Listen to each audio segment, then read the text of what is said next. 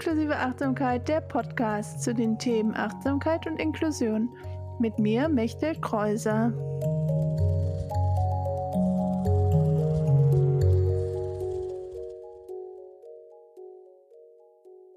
Hallo, herzlich willkommen zur 25. Folge von Inklusive Achtsamkeit, der Podcast. In diesem äh, Gespräch spreche ich mit Samira von Chronisch Fabelhaft. Das ist wieder eine Interviewfolge und wir sprechen über ihren Weg zur Achtsamkeit und Yoga mit ihrer Diagnose der MS, wie sie da ähm, mit umgegangen ist, umgeht, wie sie die Achtsamkeit auf dem Weg der Akzeptanz unterstützt hat, wie sie dies auch jetzt weitergibt in ihren Online-Kursen an andere Menschen, was sie auch sonst noch macht mit der Patientenkommunikation, da arbeitet sie als Beraterin und das ist auch ein total spannendes Thema. Dann ihr Leben in Thailand und noch viel mehr ihre Selbstfürsorgepraxis. Also es sind wieder sehr viele spannende Impulse und äh, Themen in dieser Folge. Und natürlich findest du auch wieder den Blogpost zu der Folge auf meiner Webseite, wenn du nochmal etwas nachlesen möchtest oder es dir leichter fällt, ähm, das zu lesen. Und natürlich freue ich mich wie immer auch über Rückmeldungen zu der Folge und Bewertungen auf Spotify und Apple Podcasts und wo man sonst Podcasts bewerten kann. Jetzt viel Spaß mit diesem Gespräch. Hallo zur Folge 25 schon von Inklusive Achtsamkeit, der Podcast. Diesmal wieder ein Interview mit Samira und ich fange immer so an, dass ich erstmal natürlich Danke sage, dass du dir die Zeit nimmst, in meinem Podcast zum Gast zu sein und dass ich dann auch gerne dich einmal in deinen eigenen Worten dich vorstellen lasse, was du so teilen möchtest.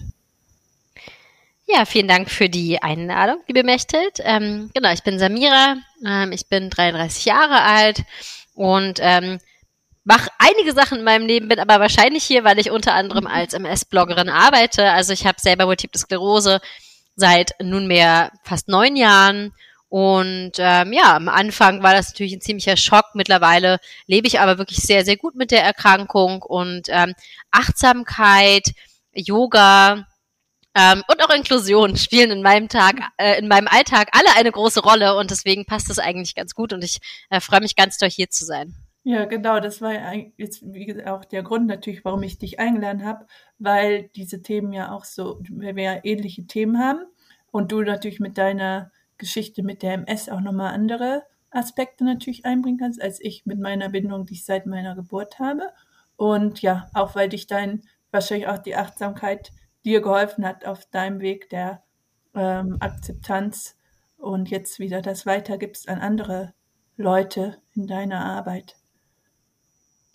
Ja, auf jeden Fall. Also das ähm, hat eine ganz, ganz große Rolle gespielt und ähm, natürlich ist da ein, ein großer Unterschied, ob man eine Diagnose bekommt, wenn man irgendwie schon 23 ist, wie in meinem Fall, ne, oder ob man ähm, damit aufgewachsen ist. Auch wenn ich, also viele ich sage aber, Inklusionsprobleme im Alltag sind sicherlich ähnlich ähm, und trotzdem ist es natürlich auch ein Unterschied. Und also ob, ob krank, ob behindert, ähm, ob auch nicht krank und nicht behindert, ähm, Inklu ähm, Achtsamkeit, so rum Inklusion sowieso auch, aber Achtsamkeit ähm, ist ein Thema, was eigentlich, glaube ich, noch nie jemanden geschadet hat. Ja, das stimmt auf jeden Fall. Ähm, genau, kanntest du äh, Yoga und Achtsamkeit oder war das schon in deinem Leben, bevor du die Diagnose bekommen hast oder ist es dann dadurch, dadurch oder auch später zufällig irgendwie in dein Leben gekommen? Wie hast du dazu mhm. gefunden? Also, ich glaube, so die ersten Male Yoga gemacht habe ich ungefähr mit 18 oder 19, als es so langsam populär wurde bei uns. Mhm. Und ähm, aber äh, damals nur, sage ich mal, für den Sportaspekt. Und ähm, erst nach meiner Diagnose ging es dann relativ schnell, dass meine Mutter mir ähm, viele Meditationen und so zuschickte. Meine Mutter, muss man dazu sagen, ist ein sehr spiritueller Mensch ähm, geworden auch. Also es war mhm. sie auch nicht immer, aber ähm, die ist mittlerweile, mittlerweile ist meine Mama Shiatsu Practitioner und ähm, Yoga-Lehrerin ähm, und äh, ja, sehr, sehr, kennt sich sehr gut mit traditioneller chinesischer Medizin aus. Also mittlerweile ist meine Mama äh, mein absolutes äh, Achtsamkeits- und Meditationsvorbild. Ähm, Aber damals, nach der Diagnose, schickte meine Mutter mir dann eben immer so Meditationen und irgendwelche Bücher, bla und Achtsamkeit und sei sanft zu dir. Und ich hätte das am liebsten alles zusammengeknüllt und in die Ecke geschmissen. Ähm, also ungefähr genauso viel hatte ich damals mit Achtsamkeit am Hut. Äh, eigentlich gar nichts. Ich wollte damit nichts zu tun haben. Ähm, ich war eigentlich gar nicht mit mir selber in Kontakt mit meinem Körper. Mein Körper hatte zu funktionieren, der hatte schlank zu sein und schön auszusehen. Und ähm, das war es eigentlich auch, was ich von meinem Körper damals erwartete. Oder was, also gegeben habe ich meinem Körper eigentlich nichts. Ähm, und ja, dann äh, kam die Diagnose und plötzlich sagte mein Körper, wo es lang geht und nicht mehr ich meinem Körper, wo es lang geht. Und da wurde mir, glaube ich, das erste Mal so richtig bewusst, ähm, ich existiere nicht getrennt von meinem Körper. Mhm. Also ich bin mein Körper. Das ist ein Teil von mir und zwar ein ziemlich großer Teil. Ohne, wenn, wenn der nicht da ist, ja, wenn, wenn ich kein Haus habe, in dem meine Seele wohnen kann, dann bin ich nicht da. Ne? Mhm. Und das ist mir, glaube ich, erst damals dann bewusst geworden und dann ging es äh, langsam los, dass ich so drei, vier Jahre nach der, nach der Diagnose mal anfing, dachte, ja, vielleicht sollte ich mal ein bisschen Sport machen und kam dann also sehr über diesen Asana ähm, äh, Teil, was ja nur ein kleiner Teil von Yoga ist, äh, kam ich wie viele zum Yoga, äh, praktizierte dann vor allem eben Asana und, und damit die, die physischen Übungen des Yogas. Und äh, erst dann kam so immer mehr dieses Thema Achtsamkeit, Meditation in meinen Weg, äh, in mein Leben ähm, 2020 habe ich dann die Ausbildung zur Yogalehrerin gemacht. 2021 nochmal eine äh, vertiefte Ausbildung als Yin-Yoga-Lehrerin.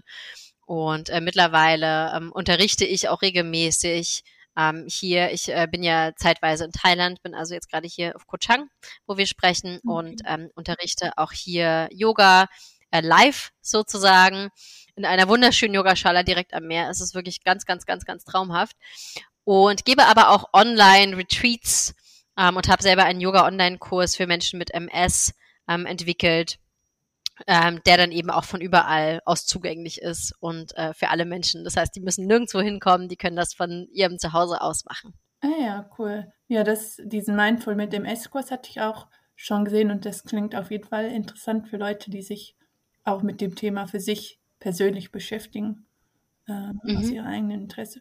Und äh, du hast gesagt, dass du die Ausbildung erst 2020 gemacht hast, was ja dann auch relativ äh, lange nachdem war, nachdem du Yoga für dich entdeckt hast. War das einfach äh, ja, auf jeden Interesse Fall. oder weil du auch dachtest, vielleicht, ach, ich kann nicht überhaupt Yoga-Lehrerin werden? Hm, also der erste Gedanke, warum ich es machen wollte, war eigentlich, um ein bisschen was Neues auszuprobieren. Also es war gar nicht so das Ziel, ich möchte dann Yoga unterrichten, mhm. sondern es war eigentlich eher mein Wissen zu vertiefen und mir damit eine neue Fähigkeit anzueignen. Und vielleicht kann ich dann ja auch damit was arbeiten. Mhm. So, also so war der Gedanke schon. Es war jetzt nicht so komplett, ich will das nur für mich, ich will überhaupt nicht unterrichten, sondern ich war eigentlich relativ so, ja, mal gucken, was dann passiert, wenn ich dann ausgebildete Yogalehrerin bin. Mhm. Ähm, und ähm, habe das eigentlich damals so gemacht, weil ich mal wieder, irgendwie, das passiert bei mir so alle äh, paar Monate wieder, dass ich mal wieder nicht weiß, ähm, äh, wohin mein Weg mich jetzt führt und was ich jetzt als nächstes äh, anstellen soll mit meinem Leben. Und äh, an der Stelle war dann eben, ähm, okay, ich will äh, Yoga-Lehrerin machen, äh, Yoga-Lehrerin werden und äh, ja, das habe ich, hab ich dann, dann eben gemacht. Ah ja, cool.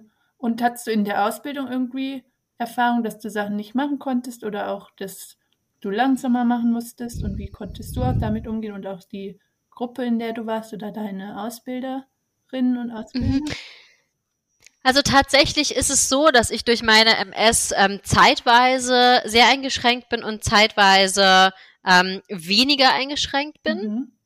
Ähm, also das fluktuiert bei mir ganz doll und es gibt auch immer Phasen, ähm, wo ich quasi äußerlich gar nicht eingeschränkt bin. Äh, das heißt, was jetzt meine Bewegungen und so weiter angeht, ähm, funktioniert alles momentan sehr gut. Klopf auf Holz. Mhm. Ähm, es war bei mir tatsächlich, also die große Herausforderung in dieser Ausbildung war für mich eigentlich eher ähm, so ein bisschen diese mentale Herausforderung. Ich weiß nicht, ob das bei dir auch so war in deiner Ausbildung, aber es ist einfach super viel mhm. ähm, und es ist äh, irgendwie also ich habe ja nebenbei noch gearbeitet, ja. neben, neben, neben der Ausbildung. Und dann war das einfach wahnsinnig viel und ich musste irgendwie so viele Samiras auf einmal sein, hatte mhm. ich so mhm. das Gefühl, was dann in einer kompletten Erschöpfung geendet hat. Also ich glaube, nach dem ersten nach den ersten zwei Wochen war ich irgendwie so am, am Boden und so entkräftet und war völlig ausgebrannt. Und das weiß ich noch, da waren ich und mein Partner, ähm, haben auf, äh, auf Mallorca gelebt. Ich habe die damals online gemacht mit einer Schule, weil es war ja mitten in Covid. Das heißt, nach Indien fliegen war nicht, mhm. sondern die Schule kam quasi zu mir. Ähm, ich war auf Mallorca mit meinem Partner. Ich bin dann damals auch wirklich, also aus unserer gemeinsamen Wohnung ausgezogen, habe mir ein Airbnb genommen, damit ich nur alleine ich und diese Yoga-Ausbildung sein können, weil ich hatte für gar nichts anderes mehr Kraft. Also ich hatte keine Kraft, mich mit meinem Partner auseinanderzusetzen. Ähm, ich hatte keine Kraft, was weiß ich, Abendbrot zu kochen, sondern ich war schon so am Maximum meiner Energie. Und das war, glaube ich, die größte Herausforderung. Ich wollte in dem Moment überhaupt nichts anderes mehr machen als nur noch Yoga, Yoga, Yoga.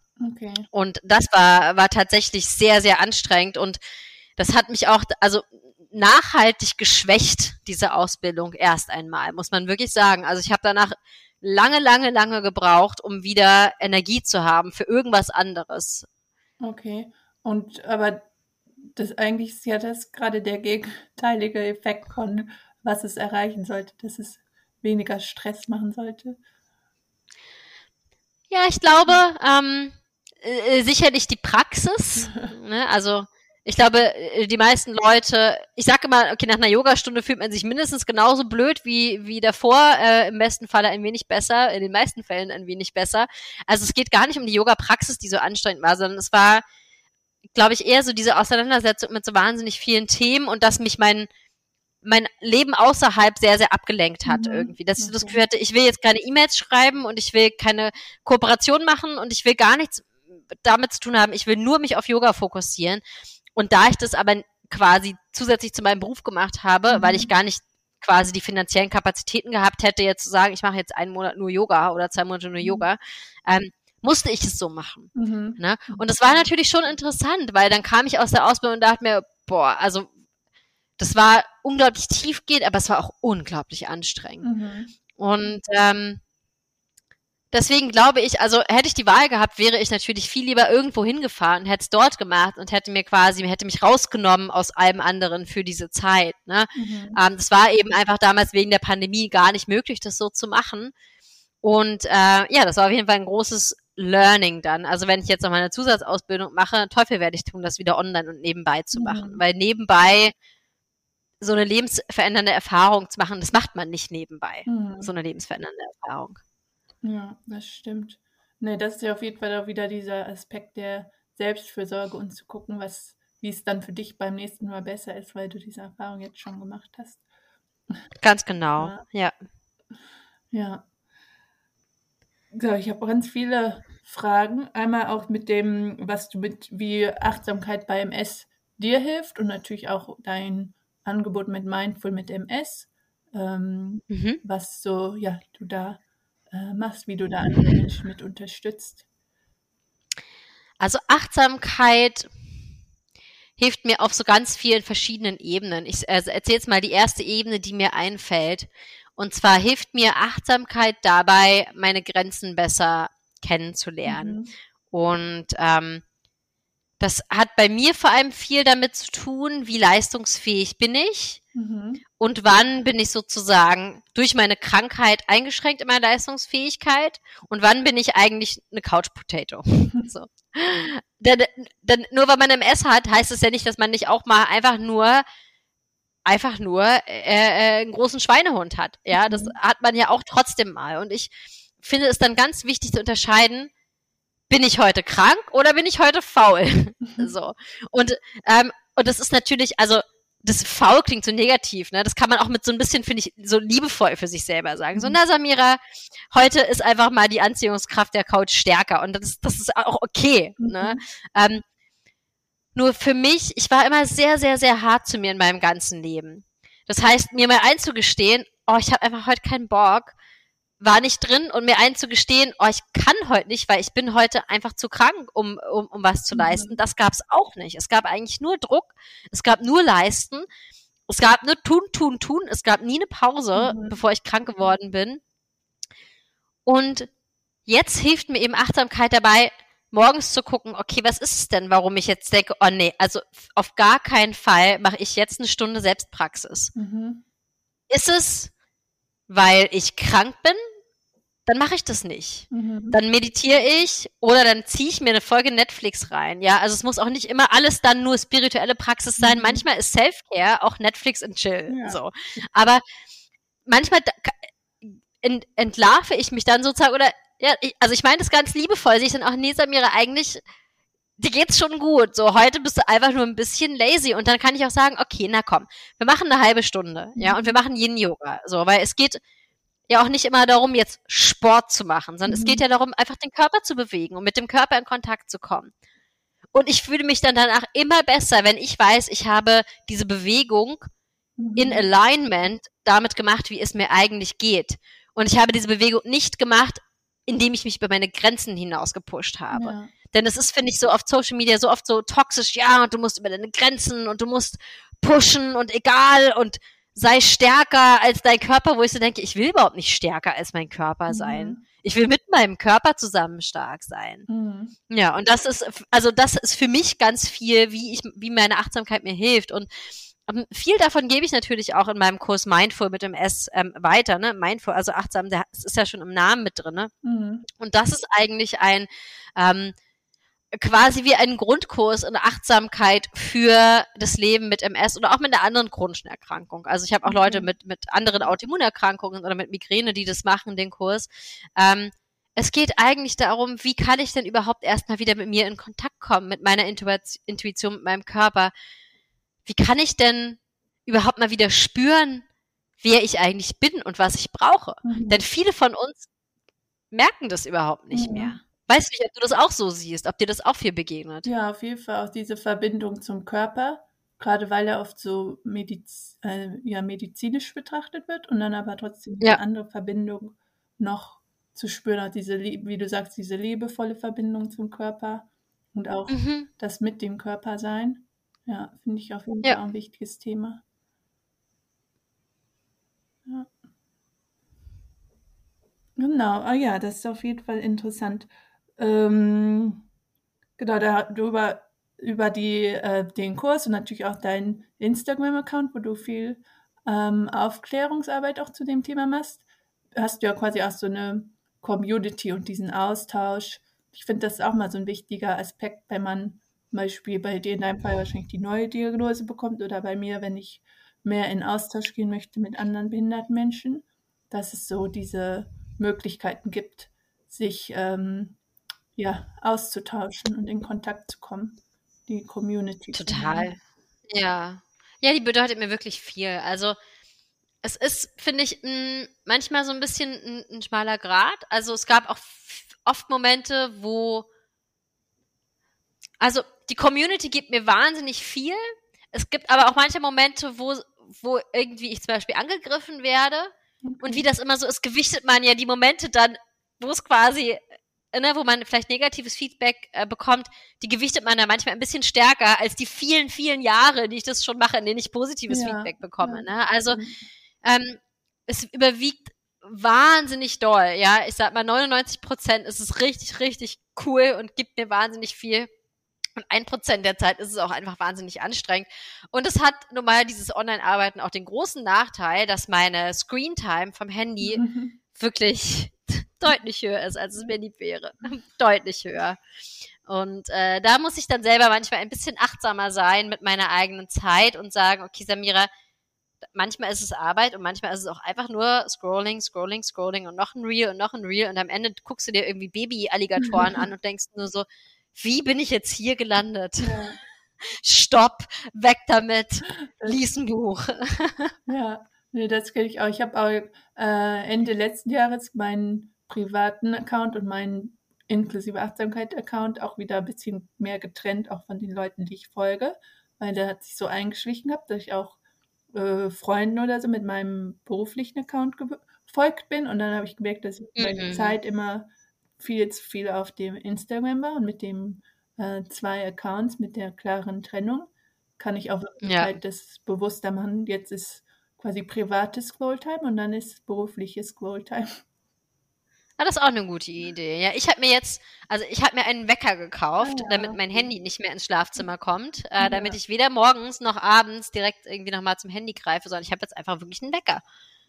Idee. Weil das ist das Einzige, wofür ich mein Handy benutzt habe. Also Mhm. warum, der einzige Grund, warum es da sein musste auf dem Nachttisch, war halt als Wecker. Mhm. Und äh, ja, das hat mir jetzt schon mal sehr, sehr geholfen, nicht mehr abends zumindest irgendwie nochmal so diese 20 Minuten, halbe Stunde da äh, auf Instagram rumzuhängen, weil die braucht's halt nicht. Ja, das, So, egal ob es Arbeit oder Freizeit ist, das ist beides um irgendwie 22 Uhr nicht mehr gut verbracht auf Instagram. nee, das stimmt. Und da braucht man noch länger, um einzuschlafen, wenn man dann noch die Genau, äh, genau. Sachen im Kopf hat, die man eben angeguckt hat. Ja. Genau, weil du hast über deine Online-Arbeit geredet, weil neben dem, dass du Achtsamkeit und Yoga online unterrichtet, unterrichtest, ähm, machst du ja auch viel Aufklärungsarbeit und Patientenkommunikation für rund um die Themen Leben mit chronischer Erkrankung. Äh, ganz genau. Also eigentlich kann man sagen, so mein, sag ich mal, mein Online-Unternehmen sind eigentlich so zwei Standbeine. Ne? Das eine ist, ist chronisch fabelhaft.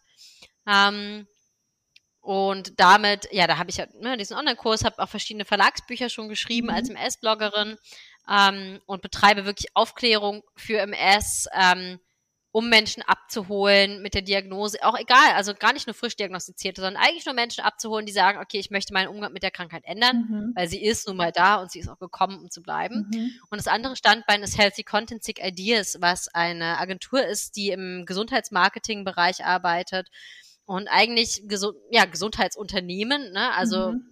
Pharmaunternehmen, äh, Gesundheit, Krankenversicherung, leider nicht Gesundheitsversicherung, sondern leider Krankenversicherung, muss man ja Mhm. sagen, ähm, dabei hilft, ihre Patientenkommunikation zu verbessern und eben wirklich Angebote zu schaffen für Menschen mit chronischen Erkrankungen oder mit Behinderung oder auch anderen Erkrankungen, ähm, damit die besser mit der Erkrankung leben können, Mhm. weil ich eben der Meinung bin, man kann sich nicht nur auf ein Medikament verlassen. Mhm. Also ich bin total froh, dass es Medikamente gibt und ähm, medikamentöse Therapien. Ich bin auch total froh, dass es die forschende Pharmaindustrie gibt.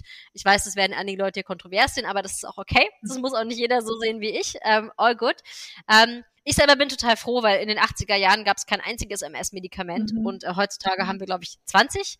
Ähm, insofern ähm, all good. Aber ich denke mir als Unternehmen, das äh, zu, zum Beispiel Pharmaunternehmen, ne, was ja auch ein wahnsinniges Wirtschaftsunternehmen ist, das wissen ja alle, Mhm. ähm, hat man, finde ich, schon auch eine Verantwortung, jetzt nicht nur Medikamente zu entwickeln, sondern man hat, finde ich, auch eine Verantwortung, begleitend Angebote zu schaffen. Mhm. Und es kann zum Beispiel sowas sein wie ähm, Achtsamkeitsangebote für Menschen mit einer Erkrankung. Mhm. Weil warum?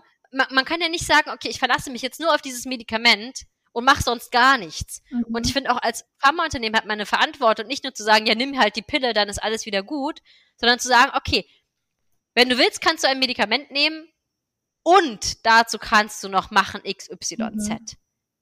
Weil gesund werden oder sagen wir mal Krankheitsmanagement passiert ja nicht nur in Form von einer Therapie, einer medikamentösen Therapie. Mhm. Und das ist mir ein großes Anliegen und das ist quasi das andere, äh, was ich mache, was natürlich super gut Hand in Hand geht damit, dass ich Patientin bin, dass Mhm. ich, ja, wenn man es jetzt so nennen will, vielleicht Healthcare-Influencerin oder, oder Bloggerin bin, ne? Mhm. Genau. Ja, auf jeden Fall ein spannendes Thema und man merkt auch, wie leidenschaftlich du darüber redest, wenn du das zu erzählen, Ja, dass dir das, das stimmt. wichtig ist. Ja, Ja, ja und ich finde es auch gut, dass du quasi die beiden Seiten auch ähm, ja, verbindest und zusammenbringst und deine Erfahrung als äh, ja, Betroffene und auch als äh, Trainerin und, äh, ja, dann in die Beratung gehst. Ja, Ja. Noch nicht fertig ausgebildet als, äh, als quasi äh, Coach. Ich mache gerade eine Ja, Ausbildung zur psychologischen Beraterin. ja. die äh, hoffentlich im Sommer dann mal abgeschlossen ist, ähm, ist tatsächlich, also viele sagen ja, ja, du kannst einfach so Coach werden, es ist total einfach und diese ganzen Ausbildungen, die man da Mhm. macht, das ist totaler Schwachsinn. Ey, das ist so viel, das ist, geht so in die Tiefe. Ich, Mhm. es ist richtig, richtig anstrengend auf jeden Fall. Ist ja auch gut, ne? Also Ja. ich möchte auch gut ausgebildet sein, aber äh, da muss ich mal ganz kurz eine Lanze brechen an der ähm, an der Stelle, weil es wirklich, also ne, das ist echt wahnsinnig viel und wahnsinnig tiefgehend. Ah ja, und äh, diese Ausbildung zur psychologischen Beraterin möchtest du dann auch nutzen, um wieder andere äh, Menschen zu äh, unterstützen und zu coachen, direkt zu coachen im 1 zu 1. Und das ist interessanterweise, jetzt wo wir darüber reden, so ein bisschen wie bei der Yogalehrerinnenausbildung. Also es wird sicherlich irgendwie in meine Arbeit einfließen, mhm. aber ich mache das jetzt nicht, weil ich damit ein primär wirtschaftliches Ziel okay. verfolge und sage, ich will dann auf jeden Fall Coaching anbieten, sondern mhm. ich sage mir so, wer weiß, es wird sicherlich, egal was ich damit mache, eine große Bereicherung sein mhm. für mein Leben und auch für meine Arbeit. Ich glaube, mehr kann ich noch nicht sagen, weil ich gar nicht sicher bin, ob ich eins zu eins Beratungen anbieten werde. Okay. Weißt du? Mhm. Ja. Ja. Aber das können wir dann auf deiner Internet, Instagram-Seite und Internetseite sehen. Ja, voll. Sollte da was passieren, erfährt man es dort natürlich. Ja, genau. Ja, was mich auch interessiert, was ich auch spannend finde, ist, äh, was du auch schon gesagt hast, dass du in Thailand gerade bist und auch in Mallorca gelebt hast zwischenzeitlich, dass du mit deiner chronischen Erkrankung auch im Ausland lebst und quasi so als digitale Nomadin auch arbeitest was ich selber auch total spannend finde, aber für mich auch immer so mit diesem, mit dieser extra Angst vielleicht äh, verbunden war, okay, dann habe ich ja nicht meine Krankengymnastin in Deutschland oder auch wenn ich einen Arztbesuch habe oder so. Ähm, mhm. Ich weiß, du bist nicht komplett, also du lebst, bist auch wieder ab einer Zeit im Jahr in Deutschland und in, äh, dann im Ausland, aber natürlich trotzdem irgendwie für mehrere Monate im Ausland zu sein, ist natürlich auch was, Vielleicht erstmal, wenn man den Gedanken hat. Naja, natürlich. Also dazu vielleicht so ein paar Gedanken. Ähm, das stimmt, dass ich, ähm, also ich bin ganz lange als digitale Nomadin umhergereist. Mhm. Ich habe ja, wie schon erzählt, zwei Unternehmen gegründet und selber aufgebaut. Und als ich das gemacht habe, dachte ich mir, ich baue doch meine Unternehmen mir so auf, wie ich die haben möchte. Mhm. Und für mich war diese Ortsungebundenheit, also das, das ist für mich eine Priorität in meinem Leben. Okay. Aber ich finde es manchmal ein bisschen toxisch auf Social Media, dass uns eigentlich allen suggeriert wird, wir müssen alle permanent nur am Reisen sein mhm. und nur an mhm. den geilsten Stränden der Welt abhängen, sonst machen wir nicht alles aus, holen wir nicht alles aus dem Leben mhm. raus, was wir da rausholen könnten. Das finde ich stimmt nicht, sondern ich finde, es ist wichtig, dass ich selber bei mir gucke, okay, was, was ist denn für mich ein Non-Negotiable in meinem Leben? Was ist denn eine Priorität in meinem mhm. Leben? Und für mich ist es, im Ausland zu leben und reisen zu können und diese Freiheit zu haben. Aber für einen anderen Menschen mag das vielleicht sein, Sicherheit zu haben. Mhm. Für einen anderen Menschen mag das vielleicht sein, ein Studium zu machen oder eine Familie zu gründen. Ähm, es kann ja ganz, also es, oder ein Haus zu bauen, ne? Mhm. Was bei mir das Letzte wäre, was für mich ein Traum ist. Also ich finde es viel wichtiger, anstatt zu sagen, wir müssen jetzt alle digital Nomaden werden und alle irgendwie living the dream machen, ähm, erstmal zu fragen, what is the dream? Also mhm. was möchte ich überhaupt in meinem Leben anfangen? Ne? Für mich war aber klar, okay, ich möchte gerne ortsunabhängig arbeiten können und ich möchte gerne von überall aus arbeiten können. Also habe ich mich hingesetzt und Jahre Arbeit, Arbeit, Arbeit da reingesteckt, dass ich eben äh, das machen kann. Und ähm, bin die ersten vier, fünf Jahre sehr, sehr viel gereist. Also ich mache mhm. das seit 2017. Ähm, und bin jetzt aber mittlerweile ziemlich sesshaft geworden. Ähm, mein Partner hat auch hier einen Tauchshop ähm, okay. auf Koh Chang und ähm, das heißt, wir sind hier sehr sesshaft. Wir haben hier ein Haus. Er ist auch das ganze Jahr hier und ich bin dann halt immer mal wieder in Deutschland. Meine Unternehmen sind ganz normal in Deutschland. Also ich bin quasi nicht ausgewandert mhm. oder so. Ne? Ich bin ganz normal in Deutschland immer noch. Und ähm, ja, das äh, das Thema mit der, mit der quasi medizinischen Versorgung. Also erstmal muss man sagen, es gibt natürlich immer die Frage, wo ist man? Mhm. Ja, wenn man auf Mallorca ist und noch in der EU ist, ähm, ist glaube ich den meisten klar, okay, da ist die medizinische Versorgung eigentlich genauso gut wie überall sonst auch in Europa. Ähm, wenn man jetzt in Thailand ist zum Beispiel, dann hat man hier die Situation, dass die medizinische Versorgung in privaten Krankenhäusern sehr, sehr gut ist. Mhm. Ähm, und es ist aber wirklich oft so, dass ähm, Reisekrankenversicherungen nur den Notfall abdecken. Mhm. Also sie, würde ich jetzt einen MS-Schub haben, würden sie das wahrscheinlich nicht abdecken. Ich muss dazu sagen, ich bin, ich würde auch sagen, nicht nur, ähm, weil ich Glück habe, sondern auch dank meiner Arbeit an mir selber seit sieben Jahren schubfrei, seit sechs Jahren schubfrei, mhm. genau, seit 2000, also 2017 war der letzte Schub und ähm, das heißt, es ist jetzt nicht so, dass ich die ganze Zeit Schübe habe und quasi permanent medizinische Betreuung brauche. Mhm. Und meine Therapie, die ich mache, ist keine medikamentöse klassische pharmakologische Therapie, sondern eine alternative Therapie, äh, Coimbra-Protokoll, für die, die das interessiert. Ähm, und die besteht eigentlich aus Nahrungsergänzungsmitteln, die ich mir auf Amazon bestelle. Okay. Das heißt, ich muss, ich brauche gar nicht rund ums Jahr die ganze Zeit medizinische Versorgung. Und wenn ich dann hier etwas habe, wie dass ich regelmäßig Blutwerte bestimmen muss, äh, was ich muss beim Kummerprotokoll, dann gehe ich in die Arztpraxis und zahle es halt selber. Mhm. Ne? Und dann sind das halt mal 200, 300 Euro. Ähm, das ist viel Geld, aber das spare ich ja auch ansonsten, weil ich halt in einem Land lebe, wo das Leben generell sehr günstig ist. Ne? Mhm. Ne? Ähm, das heißt, es ist gar nicht so teuer, das mal zu bezahlen. Und würde ich jetzt einen MS-Schub bekommen, dann müsste ich Cortison nehmen. Dann würde ich halt hier ins Krankenhaus gehen und dann würde ich mir dort Cortison geben lassen. Und so eine Cortisoninfusion kostet ja nicht die Welt. Ne? Also das ist dann natürlich sehr spezifisch, welche Erkrankung man hat. Das, deswegen, das ist überhaupt nicht allgemeingültig. Ja. Ne? Es ist mein spezieller Fall und ich habe da auch das Privileg, dass meine Erkrankung quasi mich nicht so sehr einschränkt mhm. und dass meine Therapie, die ich gewählt habe, war auch eine Entscheidung, und gewählt habe, mir erlaubt, das zu tun. Also es ist ein ganz individueller Fall, ohne sagen zu wollen, ja, das kann halt auch jeder. Ja. Weil das stimmt nicht. Ne? Ja. Das kann einfach nicht jeder. Und dass du sagst, dass, dass die medizinische Betreuung, die du brauchst, da eine große Herausforderung ist. Also natürlich, ja, das kann man ja auch nicht einfach mhm wegreden. Das ist natürlich eine riesige Herausforderung und ich verstehe total, dass viele Leute sagen, nee, mir ist es nichts. Das ist ja auch völlig legitim. Mhm. Ne?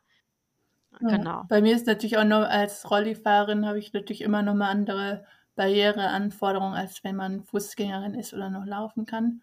Ähm, also ich kann auch laufen, aber halt nicht so viel, dass ich äh, das immer machen würde. Und ich reise auch total gerne und ich war letzten Jahre zweimal auf so Vacations und das kann ich mir auch gut vorstellen. Aber so wirklich für eine längere Zeit muss ich mal ja, gucken, super cool. ob ich das irgendwann.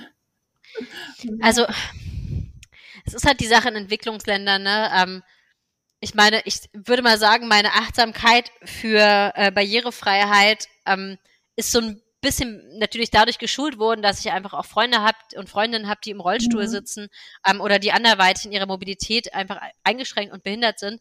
Und also das ist ein Graus hier in Thailand, das muss man wirklich sagen. Es ist ein Graus. Mhm. Es ist so voll von Barrieren, dass ich mir wirklich denke, werden denn behinderte Menschen hier gar nicht mitgedacht? Ich finde es total, also das will in meinen Kopf gar nicht rein, dass ich mir denke, wie kann man nur so barrierereich bauen?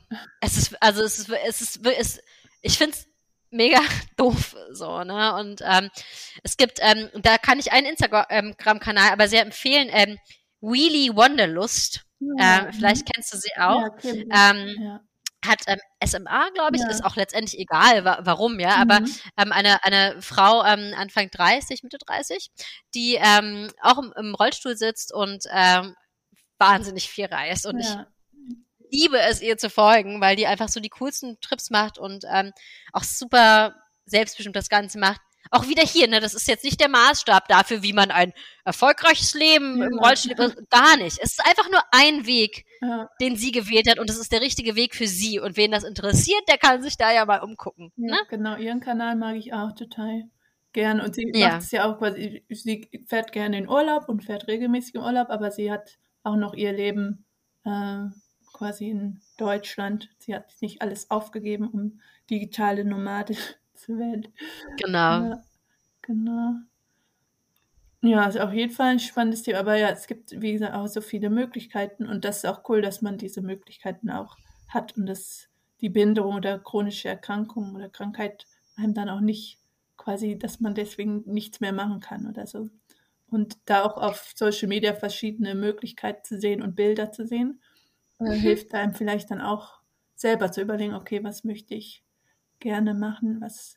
Das ist letztendlich das Wichtige. Was möchte ich gerne machen? Ja. Und, und möchte ich diesen Weg auch gehen? Und dann gucke ich, okay, was ist denn im Rahmen meiner Möglichkeiten mhm. drin zu machen? Ja. Und was ist vielleicht auch nicht drin? Denn es ist auch irgendwie absurd zu sagen, ja, du, du kannst es schaffen, wenn du es genug willst. So, nein. Ja. Manche Dinge gehen halt einfach nicht. It's a fact. Ja. So. Na, ne? und auch da, finde ich, muss man und sollte man realistisch bleiben und sagen, okay, Plan A, Plan B, Plan C, alle ins Wasser gefallen, dann machen wir halt jetzt Plan D. Ja. Und der sieht vielleicht anders aus. Und es ist vielleicht nicht 100 Prozent das, was ich mir vorgestellt habe, aber wenn es das ist, was geht, dann mache ich halt das. Mhm. Ne? Ja. Nee, das finde ich auf jeden Fall auch eine gute Einstellung und auch hier fast schon Lebenseinstellung. dass man so ja, ist es. Tatsächlich. Ja. Na. Ja, cool. Ich, mal, ich gucke nochmal auf meinem Blatt. Ah ja, genau. Meine Frage, eigentlich immer meine vorletzte Frage, ist, was deine eigene Selbstfürsorgepraxis ist, was du für dich machst, äh, damit mhm. es dir weiterhin gut geht, äh, jeden Tag, so eine kleinen Momente. Also wie so oft ist es natürlich nicht nur eine Sache, mhm. die ich mache. Ne? Also mhm. erst einmal, ähm, es sind ein paar Säulen. Eine Säule ist ganz wichtig, Schlaf. Okay. Also auf meinen Schlaf lasse ich nichts kommen. Mindestens, also ganz mindestens siebeneinhalb Stunden, aber eigentlich eher acht oder neun Stunden mhm. Schlaf. Und das ist auch meine absolute Achillesferse. Also bei sechs Stunden Schlaf am nächsten Tag komme ich also kann ich nicht aufstehen, habe mhm. Schmerzen, ähm, bin super fatigued und äh, das, das wird nichts. Ähm, Schlaf ist eine Säule, die nächste Säule ist Ernährung. Mhm. Ähm, ich ernähre mich nicht pedantisch, äh, roh vegan oder was weiß ich, aber ich achte einfach darauf, dass ich gesund esse, dass ich abwechslungsreich esse, dass ich viel frisches Obst und Gemüse esse, dass ich nicht zu viele Fertigprodukte esse, aber auch mal eine Pommes und auch mal eine Pizza mhm. und auch mal ein Eis und auch mal Chips. So, also irgendwie, es muss sich halt die Balance halten. Mhm. Und wenn man irgendwie, weiß ich nicht, eine Sache am Tag isst, die vielleicht nicht so mega gesund ist und den Rest der Mahlzeiten einfach super gesund hält, dann finde ich, für mich funktioniert es gut. Ne? Auch hier wieder keine generelle Empfehlung. Für mich funktioniert das aber so sehr gut, mhm. ähm, ohne dass ich das Gefühl habe, ich, ich darf gar nichts mehr essen und ich muss äh, irgendwie äh, Intervallfasten, äh, Keto mhm. und roh, weil am Ende also das, dann ist man ja nur noch damit beschäftigt. Ähm, ich esse zum Beispiel auch nicht vegan, also ich esse einmal im Monat eigentlich so auch mal ein Steak. Äh, einmal, weil das äh, meiner Beziehung zugute kommt. Mein Freund ist Australier. das ist in seiner, in seiner DNA, glaube ich, drinne. Ähm, aber, ähm, aber halt wenig, ne? Wenig. Mhm. Also das ist ähm, äh, Schlafernährung wäre die zweite Säule. Die dritte Säule ist auf jeden Fall Bewegung. Mhm. Ähm, und auch hier natürlich Yoga. Äh, dabei ist es jetzt nicht so, dass ich jeden Tag selbst praktiziere, sondern halt ab und zu mal, ein paar Mal die Woche und natürlich auch unterrichte, ähm, was natürlich nochmal was anderes ist als die Selbstpraxis, ganz klar. Ähm, aber auch zu gucken, okay, ich, ich, ich gehe laufen, ich, ich bewege meinen Körper, ne? Und auch da, okay, ja, Samira geht laufen. Heißt nicht, dass das Bewegung für jeden so aussehen muss oder kann. Mhm. Ne? Bewegung heißt ja eigentlich nur, ich bewege meinen Körper. Und mhm. das heißt, ich bin mit meinem Körper und ich bewege ihn so, wie sich das gut anfühlt für meinen Körper. Und auch wenn es manchmal vielleicht nur ist, ich nehme mich kurz selbst in den Arm mhm. oder ich klopfe mal meine Arme ab. Ja, das ist ja auch Bewegung. Es geht mhm. darum, dass es ein achtsames mit dem Körper sein ist. Ähm, das ist die dritte Säule. Ähm, die äh, vierte Säule würde ich sagen ist Selbstreflexion, mhm. äh, zum Beispiel in Form von Journaling, was ich äh, was ich sehr gerne mache. Und die fünfte ist ähm, Meditation und Dankbarkeit. Mhm. Und auch hier, ich sitze nicht jeden Tag eine Stunde auf dem Kissen und mache Vipassana Meditation, mhm. sondern ich mache eigentlich immer so, dass ich nach dem Aufstehen mich direkt im Bett hinsetze und dann nehme ich mir irgendwas zwischen einer und fünf Minuten Zeit, mhm. um einfach mal kurz in Stille zu sein, zu spüren, wie lebendig mein Körper ist, mhm. zu spüren, was, wie viel Schönheit mich eigentlich umgibt, wie viel Liebe mich eigentlich umgibt, wie dankbar ich bin für all die schönen Dinge in meinem Leben. Mhm. Und das geht auch an einem schlechten Tag. Habe ich heute erst einen Podcast so aufgenommen. Ja. Also auch an einem schlechten Tag. Es ist ja nie nur alles gut. Ja. Ne? Das ist auch mal alle, irgendwie, der Mist ist trotzdem noch da, aber es ist auch nie alles nur schlecht. Mhm. Es gibt immer noch ein bisschen, immer ein bisschen was Gutes. Und sei es nur, dass die Bäume draußen grün sind. Mhm. Ja. Oder dass man irgendwie ein niedliches Haustier hat. Oder dass man sich aufs Frühstück freut. Ja. Also irgendwas ist immer auch ein bisschen gut in der Welt. Mhm. Und darauf fokussiere ich mich jeden Morgen. Und das hat, also das mache ich jetzt seit einem Jahr. Das hat mein, also es hat mein Mindset so geschifft. Das ist so eine kleine Veränderung. Okay. Und das sind eigentlich so meine fünf Sachen, würde ich sagen, auf denen meine innere Balance ähm, ähm, fußt. Ah ja, genau. cool. Das ist ja schon ein ganzes System eigentlich, was du ja, stimmt. ja, voll gut. ja. ja, und das mit der Dankbarkeit ist echt so wichtig, weil dann merkt man ja auch, dass einem über die Zeit besser geht, weil man weiß, okay, jeden Tag passiert auch gute Sachen, selbst wenn es eben nur die kleinen ja. Sachen sind, ja. Ganz genau. Ja, sehr schön, sehr cool. Ja, ähm, dann sind wir eigentlich schon am Ende. Und natürlich am Ende nochmal, wir haben jetzt natürlich auch schon über deine Angebote geredet, aber wir können gerne, kannst auch gerne nochmal sagen, was du momentan anbietest und wie man dich auch finden kann auf Social Media oder deiner Webseite oder andere Kontaktmöglichkeiten.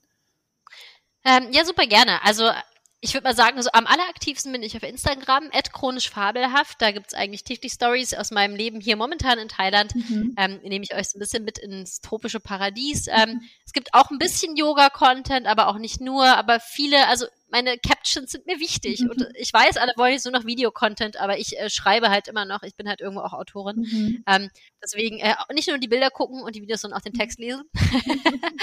ähm, dann äh, gibt den Podcast Mutige Stimmen heißt mein okay. Podcast. Äh, den findet ihr auf YouTube und überall, wo es Podcasts gibt. Ähm, Mindful mit MS heißt ein Online-Kurs. Der ist tatsächlich für Menschen gemacht, die ähm, in ihrer Mobilität nicht so eingeschränkt sind und keine so große Behinderung ihrer Mobilität haben, sondern ähm, die tatsächlich einfach noch ähm, relativ fit sind, könnte man sagen, zumindest im MS-Kontext sage ich das immer so. Also ähm, es gibt aber auch auf YouTube ähm, ein Video, wo ich Yoga auf dem Stuhl beziehungsweise im Sitzen mache. Okay. Und das äh, würde dann zum Beispiel sich auch für RollifahrerInnen anbieten. Ähm, Genau, der heißt Mindful mit MS, der Kurs, äh, chronisch-fabelhaft.de slash mindful und da gibt's dann alle weiteren Infos zum Kurs und man kann mir gerne jederzeit auf Insta schreiben. Ich freue mich immer über äh, Nachrichten, Anregungen, Fragen, Kritik, äh, konstruktive Kritik natürlich und äh, genau. Ja. ja, auf jeden Fall wichtig, äh, dass die konstruktiv bleibt, die Kritik. Ähm, Ganz genau. Ja. ja, vielen Dank, dass du dir die Zeit genommen hast und so viel mit äh, uns geteilt hast. Und ähm, genau, ich verlinke natürlich alles nochmal in den Show Notes und den Blogpost, der dazu kommt, auf meiner Webseite. Und äh, schreibt uns gerne, wie euch die Folge gefallen hat. Und dann vielen Dank, Samira, und noch einen schönen Tag dir und euch. Ja, danke dir. Mach's gut. Vielen ja. Dank für die Einladung, Mechthild. Ja, sehr gerne, immer wieder gerne. Tschüss. Tschüss.